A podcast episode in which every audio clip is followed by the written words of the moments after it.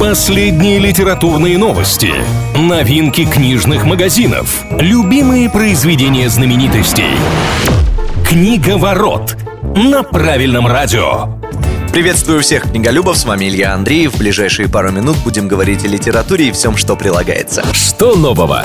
В России появилась новая премия для молодых поэтов. Называется «Цикада». Претендовать на победу в ней смогут авторы в возрасте от 16 до 25 лет. Организаторы отмечают, что главная цель — обнаружить уникальных поэтов и поэтесс, ищущих особенный ответ на вызов эпохи. Призовой фонд премии пока не велик — 100 тысяч рублей, но ведь и «Цикада» еще в самом начале пути. Что читают?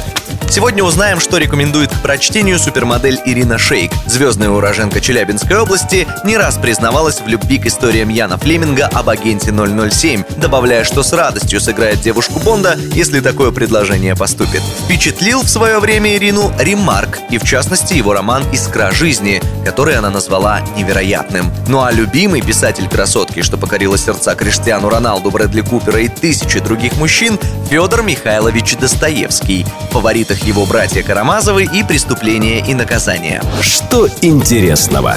Томских библиотеках устроили необычную акцию для студентов. Каждый обучающийся, который придет сдать или взять книгу до 25 января, получит в подарок купон на еду или кофе от заведений города. Организаторы радуют студентов в честь Татьяниного дня, но уточняют, один купон в одни руки, а то из-за особо находчивых всем может и не хватить.